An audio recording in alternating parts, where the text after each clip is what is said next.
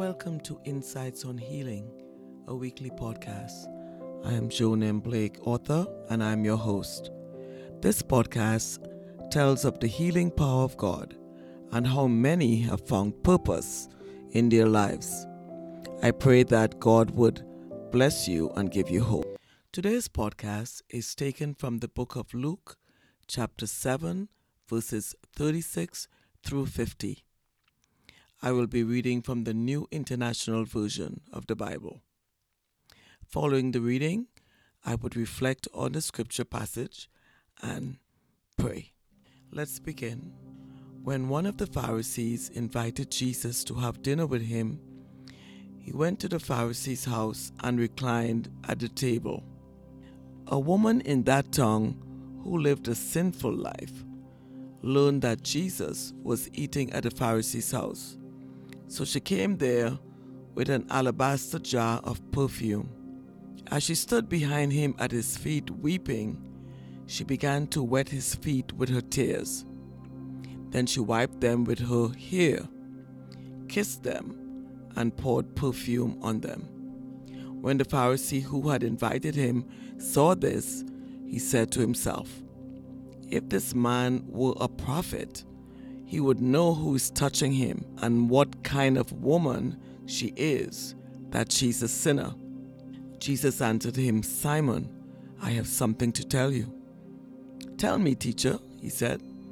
Two people owed money to a certain money lender. One owed him 500 denarii and the other 50.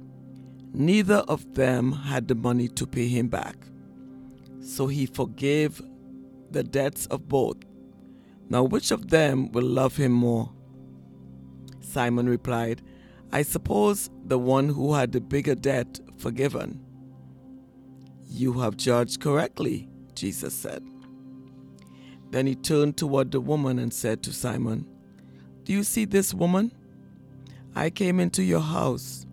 You did not give me any water for my feet, but she wet my feet with her tears and wiped them with her hair. You did not give me a kiss, but this woman from the time I entered has not stopped kissing my feet. You did not put oil on my head, but she has poured perfume on my feet. Therefore I tell you, her many sins have been forgiven, as her great love has shown. But whoever has been forgiven little loves little. Then Jesus said to her, Your sins are forgiven. The other guests began to say among themselves, Who is this who even forgives sins? Jesus said to the woman, Your faith has saved you. Go in peace. Let us reflect. From these verses, we notice that the woman, regardless of her past, went to the house where Jesus was to be in his presence and to worship him. The fact that she was weeping showed that she was sorry for the way she lived, and she wanted Jesus to know that by wetting his feet with her tears and pouring the perfume on them. Jesus forgave her for sin and told her that her faith had saved her. Let us pray. Father, thank you for accepting all of us just as we are. We come to you confessing and repenting of our sin and asking for your forgiveness. We ask that you wash us and make us whole again. In Jesus' name, amen.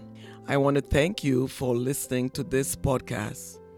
If you'd like to know about future events, I invite you to subscribe to our monthly newsletter at joanmblake.com. I would also appreciate your comments and subscription to this podcast.